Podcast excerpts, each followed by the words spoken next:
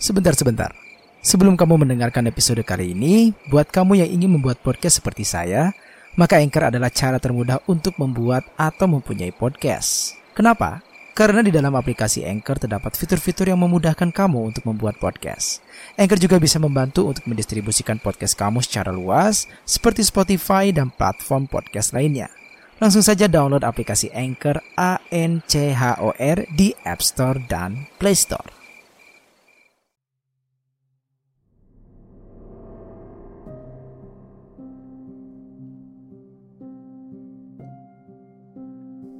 Bismillahirrahmanirrahim. Assalamualaikum warahmatullahi wabarakatuh.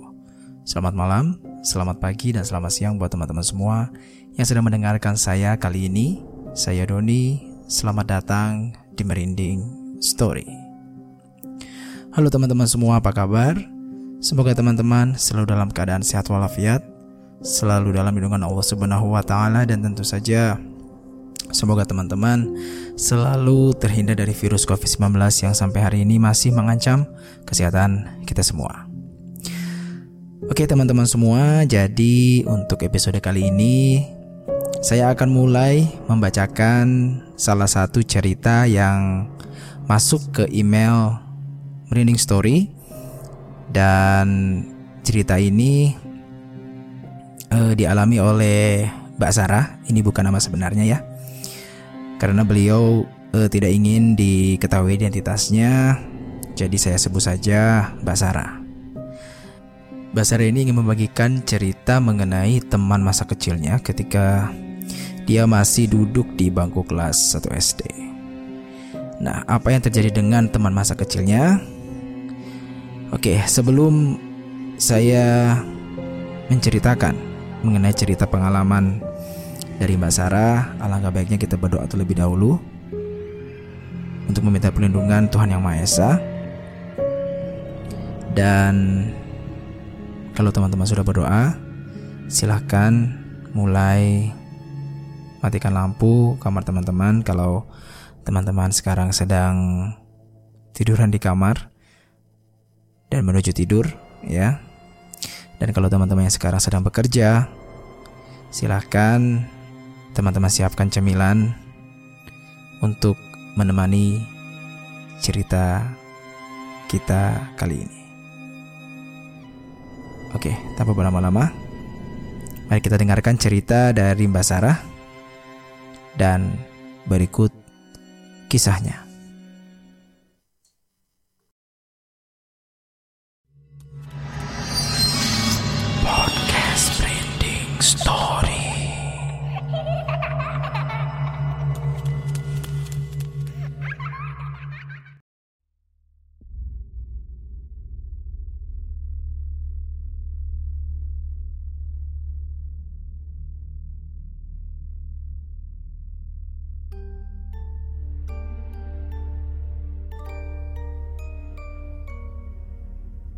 Ya, saya akan mulai membacakan email dari Mbak Sarah ini. Halo, selamat malam Kak Doni. Perkenalkan, nama saya Sarah. Ini adalah pengalaman horor yang saya alami sendiri dan saya rasa akan sedikit menarik jika dibagikan ke orang lain. Cerita horor ini bermula saat saya baru duduk di bangku kelas 10 di suatu SMA di Batam. Suatu ketika, saya mendadak punya rasa ingin tahu terhadap masa lalu saya, lebih tepatnya saat saya waktu kelas 1 SD. Saya masih ingat bahwa saat itu masa-masa yang menyenangkan ialah saat saya pergi ke tempat les bahasa Inggris setiap hari.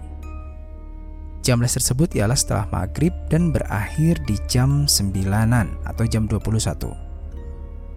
Awalnya saya tidak menyukai aktivitas les tersebut. Namun saat ada anak laki-laki sebaya saya yang baru daftar di les tersebut, les adalah tempat menyenangkan. Saya terus bermain bersama dengan anak tersebut. Memang saat ini saya tidak mengingat jelas nama dan wajah anak tersebut, tapi saya mengingat setiap kegiatan yang saya lakukan dengannya. Kami selalu bermain di dalam ruangan les dan selalu pulang les bersama. Namun kebahagiaan itu hilang saat saya berhenti les ketika saya duduk di bangku kelas 2 SD. Saya berhenti les dikarenakan saya dengan masa pemulihan akibat sakit demam berkepanjangan yang saya alami. Memang saat-saat itu merupakan saat fisik saya sangat lemah. Bahkan, saya hampir tidak naik kelas di sekolah karena terus izin sakit. Semenjak saya berhenti les, saya tidak tahu menau mengenai anak laki-laki itu. Karena saya penasaran mengenai anak laki-laki tersebut, saya terus mencari tahu mengenai dia. Saya terus mencari-cari buku les saya dulu. Ketika saya menemukan buku tersebut, halaman demi halaman buku saya buka terlihat daftar nama teman les saya. Saya pun ingat jelas nama-nama yang tertulis di buku itu beserta wajah mereka. Namun, tidak ada nama yang tertulis yang sesuai dengan anak laki-laki itu. Yang saya bingungkan, saya mengingat mengenai teman les saya yang lain, baik nama, wajah, bahkan rumah mereka. Tapi, kenapa mengenai anak laki-laki itu, saya tidak mengingat apa pun selain masa-masa saya bersamanya. Pencarian dari buku-buku les yang tidak mendapatkan jawaban, saya pun bertanya ke ibu saya. Saya masih ingat bahwa anak laki-laki tersebut pernah ke rumah saya saat hari pertama saya berhenti les.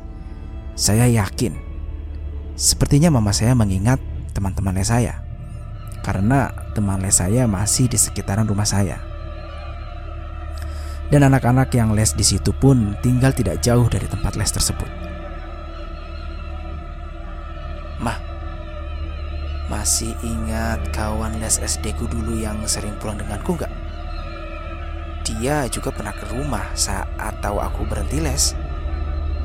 Tanya saya. Kamu ini selalu pulang les sendiri. Mama gak ingat ada kawanmu yang pernah datang? Jawab mama. Saya pun bertanya nama teman-teman les saya dulu ke mama. Dan mama menjawab dengan jawaban yang rinci. Bahkan, Mama masih tahu bagaimana keadaan anak-anak tersebut.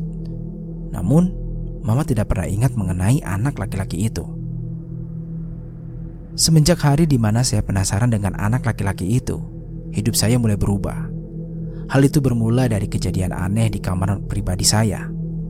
Setiap saya sholat, lampu di kamar saya selalu berkedap-kedip. Bahkan saya sudah beberapa kali menyuruh ayah untuk mengecek lampu tersebut bahkan menggantinya dengan lampu baru. Namun, lampu tersebut hanya bermasalah setiap kali saya sholat dan membaca Al-Quran. Tidak hanya itu, kejadian aneh juga saya alami di beberapa kegiatan, di mana badan saya mengalami hal yang tidak beres. Misalnya, pada saat saya asik bercanda dengan adik laki-laki saya, saya berusaha untuk memegang rambut adik saya yang berantakan. Namun, Tangan kanan saya ini mendadak tidak bisa digerakkan, terasa seperti dihentikan oleh seseorang. Saya merasakan bahwa adanya sentuhan atas seseorang yang memegang tangan saya.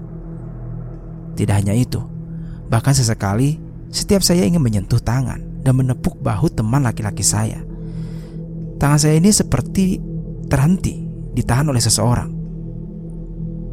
Hal tersebut saya maklumi karena saya tetap berpikir positif bahwa itu mungkin tanda bahwa tangan saya kecapean.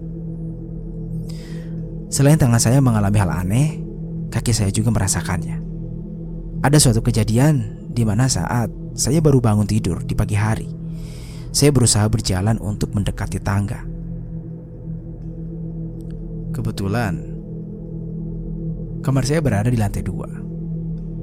Awalnya kaki saya berjalan seperti biasanya, namun, saat di dekat tangga, kaki saya mendadak berat, seakan ada yang menahan kaki saya. Saya pun panik karena saya yakin ini bukan hal yang dapat diabaikan. Akhirnya saya baca ayat kursi dan terus berdoa. Dan tidak lama kemudian, kaki saya dapat mudah digerakkan. Setiap pergi ke sekolah, saya hanya berjalan kaki sendirian. Hal ini sudah biasa saya lakukan karena sekolah saya dekat dan saya lebih nyaman sendirian. Meski ada teman sekolah saya yang rumah bertetanggaan dengan saya. Saya tipe orang yang suka hal-hal menyendiri. Saya masih ingat, tiap saya pergi ke sekolah, jalan yang saya lalui ialah jalan yang sepi saat jam-jam seperti itu. Dan tiba-tiba, ada yang memanggil dengan lembut nama saya, nama lengkap saya, di telinga kiri saya yang membuat bulu kuduk saya merinding seketika. Sarah.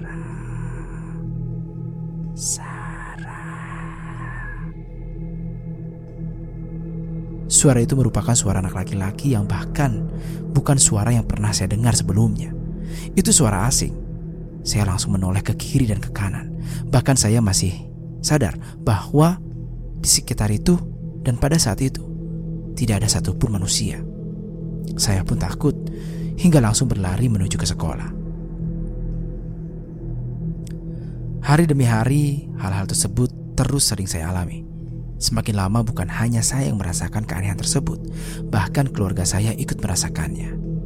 Beberapa kali keluarga saya mencium bau tidak sedap yang hanya dapat dicium di tangga yang berada di dekat kamar saya. Ada suatu ketika, di saat saya harus tidur bukan di rumah, melainkan di sekolah karena ada camping. Nah, waktu saya camping, saya tidak merasakan hal-hal yang aneh. Tetapi ternyata ada hal yang tidak saya ketahui selama itu dan baru saya ketahui saat saya pulang ke rumah. Kalia, kamar kakak ada hantu. Ucap adik saya yang langsung menghampiri saya saat saya baru sampai ke rumah. Boneka kaleng buatan kakak jatuh sendiri. Lanjut adik saya. Mulanya saya hanya menganggap adik saya hanya bercanda. Tapi saat paman saya mengiyakan apa yang adik saya katakan, saya yakin bahwa mereka tidak berbohong. Pada malam saat saya camping, adik dan paman saya sedang duduk bersama di ruang tamu lantai atas yang berada di depan kamar saya. Dalam keheningan, mendadak ada suara jatuhan kaleng dari kamar saya. Tidak ada angin atau sentuhan bahkan gerakan sedikit atau di sekitar yang dapat membuat boneka kaleng tersebut jatuh. Boneka kaleng itu merupakan boneka yang saya buat untuk ikut suatu perlombaan di internet. Karena saya memenangkan perlombaannya, maka tetap saya simpan dengan rapi di atas lemari saya. Saya yakin bahwa boneka tersebut berdebu karena tidak tersentuh sangat lama. Namun, hal apa yang membuat boneka itu jatuh dengan sendirinya di saat tidak ada seorang pun atau sesuatu yang logika yang membuatnya jatuh, selain sesuatu yang tidak kasat mata? Esok harinya, saya terus memikirkan apa yang terjadi sebenarnya selama beberapa hari ini. Hingga waktu pulang sekolah pun sepanjang jalan saya terus memikirkannya. Tapi pikiran saya beralih memikirkan hal lain saat ada beberapa orang yang melihat saya dengan tatapan aneh. Lebih tepatnya, mereka melihat ke arah punggung saya. Memang, akhir-akhir ini ada beberapa orang yang memiliki tatapan yang aneh seperti itu terhadap punggung saya. Saya hanya berpikir positif bahwa mereka terheran-heran melihat tas yang saya bawa sangat terisi dan terlihat lebih besar dari tas anak sekolah lainnya. Karena saat sekolah, saya selain membawa buku pelajaran, setiap ke sekolah saya pun sering membawa bekal, sekaligus dua buku kamus tebal. Sesampai di rumah, mendadak saya mengingat sesuatu. Bahwa bukan hanya saat sekarang saja, saya pernah penasaran dengan sosok anak laki-laki yang berteman dekat dengan saya saat les dulu. Sebelumnya, atau lebih tepatnya saat saya kelas 6 SD, saya pernah penasaran terhadap sosok anak laki-laki tersebut. Namun saya berhenti mencari tahu mengenai anak laki-laki itu ketika saya mengalami suatu hal. Jadi dulu waktu kelas 6 SD, saya pernah sibuk membongkar buku-buku les. Namun saat itu saya tidak menemukan buku les tersebut. Karena bosan tidak melakukan apa pun, akhirnya saya bermain HP. Pada saat itu HP saya hanya masih memiliki fitur kamera belakang karena itu merupakan HP baru saya. Saya terus melakukan selfie di berbagai tempat di sudut rumah saya. Hasil dari selfie tersebut saya pindahkan ke komputer saya. Saya terus melihat hasil selfie itu di komputer. Hingga ada satu hasil yang membuat saya merinding. Foto tersebut merupakan foto selfie di mana saya berdiri membelakangi tangga bawah di lantai satu. Yang mana Tangga tersebut merupakan tangga menuju lantai dua dan berada di dekat kamar saya. Di antara selatangan kiri saya yang berkacak pinggang, ada sesosok wajah anak laki-laki terlihat di situ. Setelah mengetahui itu, saya pun ketakutan dan berhenti untuk mencari tahu lebih dalam mengenai anak laki-laki tersebut pada saat itu. Mengingat kejadian ketika saya kelas 6 SD, saya pun langsung mencari foto tersebut. saya masih ingat bahwa foto itu tidak pernah saya hapus meski saya takut akan foto itu. Bahkan saya pernah menyalin foto itu dari komputer ke laptop yang saat ini saya pakai. Saat saya menemukan foto itu di laptop saya, seketika saya merinding melihatnya. Foto itu bukan merupakan halusinasi saya, tapi foto itu memang terlihat penampakan wajah anak laki-laki. Dan mengapa setiap saya melihat wajah anak laki-laki tersebut, seakan saya tidak asing dengan wajahnya. Bahkan seketika saya memikirkan anak laki-laki tersebut, apakah dia anak laki-laki itu? Tanya dalam hati saya. Karena saat itu sudah sore, saya berniat untuk mandi dan melupakan sejenak foto tersebut. Setelah mandi, saya berjalan ke arah kamar saya. Di kamar, saya memakai pakaian dan mengeringkan rambut saya. Saat saya melihat ke lantai keramik, ada pantulan wajah lain yang selain wajah saya. Wajah tersebut sambil menampakkan giginya. Saya pun kaget dan menutup mata. Saya berusaha tenang karena saya berpikir mungkin saya salah lihat. Ketika saya membuka mata dan melihat lagi ke arah lantai keramik tersebut, pantulan wajah misterius itu sudah tidak ada lagi. Seketika saya merasa ada sosok yang menatap saya dari arah atas. Mendadak, saya melihat ke arah atas lemari. Di atas lemari tersebut, terdapat rak buku yang berlapiskan kaca. Rak buku itu tidak terisi apa pun. Dari kaca tersebut, terlihat ada pantulan wajah yang sama seperti yang saya lihat di lantai keramik tadi.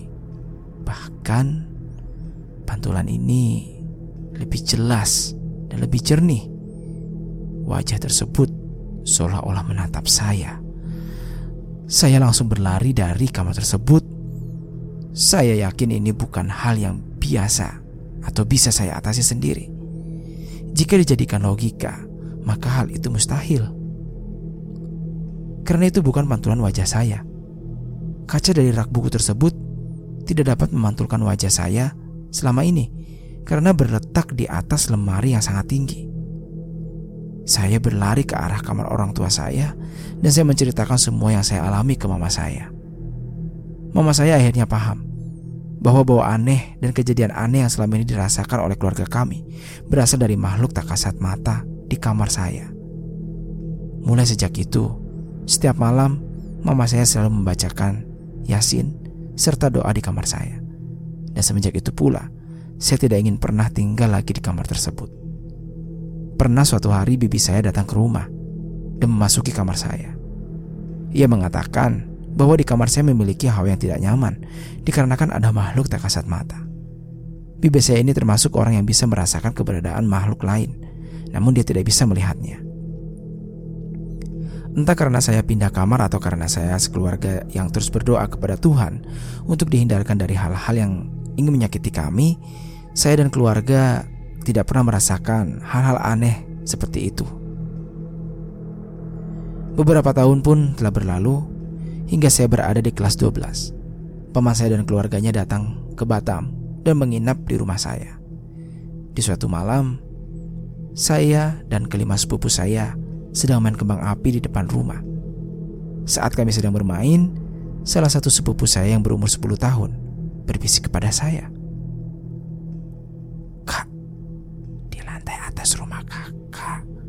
Ada yang berdiri ngeliatin ke sini. Ucap sepupu saya sambil menunjuk ke atap rumah saya. Saya pun terdiam dan takut untuk melihat ke arah yang dia tunjuk. Ada satu alasan kenapa saya percaya dengan apa yang sepupu saya katakan. Karena dia terlahir sebagai anak indigo. tamat. Cukup sampai di situ saja saya dapat menceritakannya. Setiap saya menulis cerita ini, sekujur tubuh saya merinding. Ada satu hal yang masih belum saya pastikan selama kejadian tersebut. Apakah dia yang mengganggu saya adalah dia yang dulu berteman dengan saya waktu les dulu atau bukan? Terima kasih jika telah membaca cerita saya. Oke, terima kasih Mbak Sarah untuk sharing ceritanya. Nah, jadi ya ini adalah pengalaman Mbak Sarah yang diganggu oleh sosok makhluk yang ada di dalam kamarnya ya. Dan nggak tahu juga kita nggak tahu juga apakah teman masa kecilnya Mbak Sarah ini adalah makhluk yang sama atau bukan. Karena anehnya juga ibunya dari Mbak Sarah ini nggak pernah melihat temannya Mbak Sarah ini ya, teman lesnya dulu ini dan bahkan Mbak Sarah juga uh, mungkin tidak terlalu ingat ya dengan dengan dengan wajah atau secara detailnya anak tersebut hanya seperti yang tadi kita dengarkan dan saya bacakan bahwa Mbak Sarah ini hanya mengingat aktivitas atau kegiatan yang mereka lakukan. Oke, sekali lagi saya ucapkan terima kasih buat Mbak Sarah. Saya tunggu lagi cerita selanjutnya ya karena Mbak Sarah bilang katanya ada beberapa cerita juga yang cukup menyeramkan yang dialami oleh temannya. Nah, ini saya tunggu banget nih ya Mbak Sarah ya. Silakan Mbak Sarah um, bisa kirim lagi cerita-ceritanya melalui email Merinding Story ya. Dan buat teman-teman juga yang mungkin punya cerita atau punya pengalaman pribadi mengenai kisah-kisah mistis atau horor, boleh banget teman-teman bisa kirim ke email merindingstory@gmail.com.